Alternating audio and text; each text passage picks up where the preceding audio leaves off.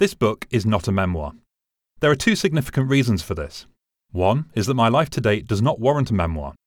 I have experienced far too few exciting things in my almost 40 years to fill the pages of a traditional autobiography. The other is that I hope many exciting things may still be to come, in which case there is a chance I will be writing my memoir, let us just say some other time. No, this is no stately jaunt, carefully picking through the years since my birth to the present day. It is not a character study of how I went from being a tiny, slightly grumpy baby to the huge, slightly grumpy man I am today. Nor will it give insights into the challenges of my life, the paths not taken, the successes, the boredom. Instead, this is a book that is about probably the most important things to me.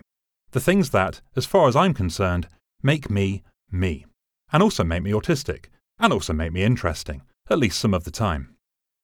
This is a book about the things that keep me going in life, the things that focus my energy, that keep me afloat, that calm me in times of stress, that thrill me in times of peace, the things that grasp and hold my attention like a dangled length of string occupies a kitten.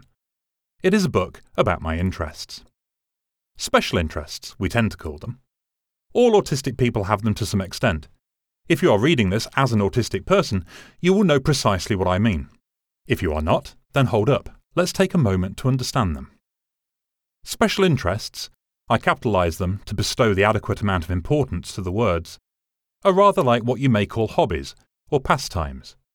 When I say rather like, I am afraid I'm straining the simile to breaking point as, although it is a helpful comparison, it doesn't come close to doing the phenomenon of special interests justice.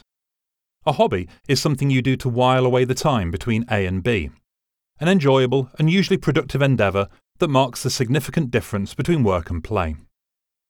All people have hobbies, or at least the capacity for them. They are universal. Special interests, or hyperfixations, as I tend to call them, are not universal. They are the domain of the neurotype subset we refer to as autistic people, and to a certain extent those with ADHD. They are much more than hobbies. More powerful, more potent, more intense, more important. It is unlikely that a non autistic person would be able to sufficiently imagine exactly how this feels, but I will try to help you do just that. A hyperfixation is an interest in a topic, idea, thing, or things that shares two key traits. One is that the interest is intrusive, cropping up regularly in your thoughts whilst in the middle of other things, often to the point of having to drop everything to indulge in it.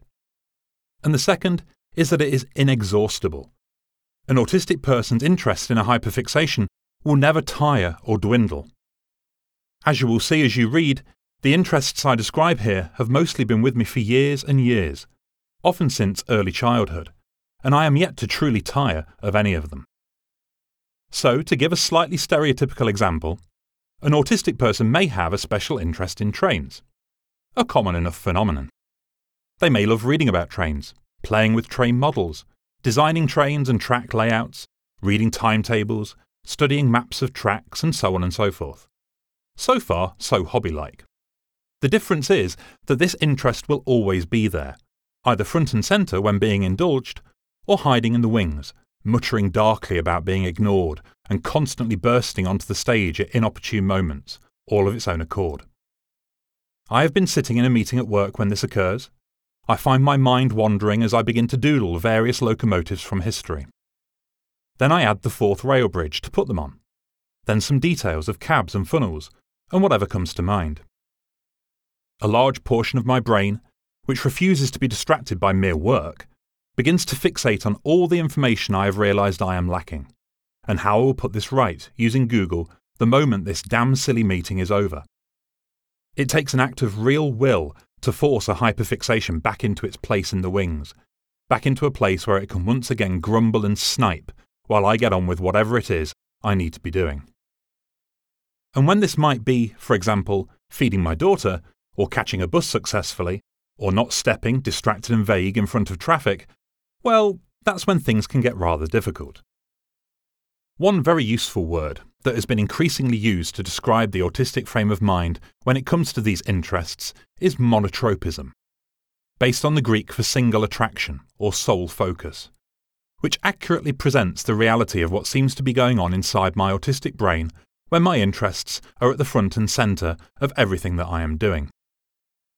There is a singularity of purpose that cannot be quickly swept away by external stimuli, and a single train of thought, route of focus, that cannot be deviated from and will remain in place until, for whatever reason, it is taken over by other events.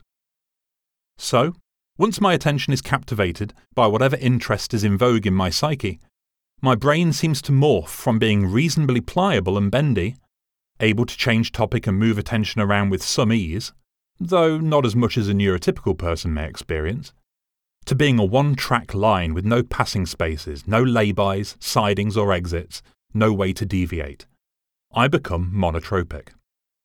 My attention is entirely focused on the one thing, like an expensive computer that is capable of all sorts of exciting things using all of its processing power to mine a cryptocurrency. In this state, the world passes me by. If I allow myself to, I can go on in this frame of mind for hours and hours and hours, with the only thing likely to drag me out of it being my ever conflicting probable ADHD, which, in opposition to pretty much all of my autistic traits, will eventually start shouting, Say, what is this shit? I want to do all the other things right now.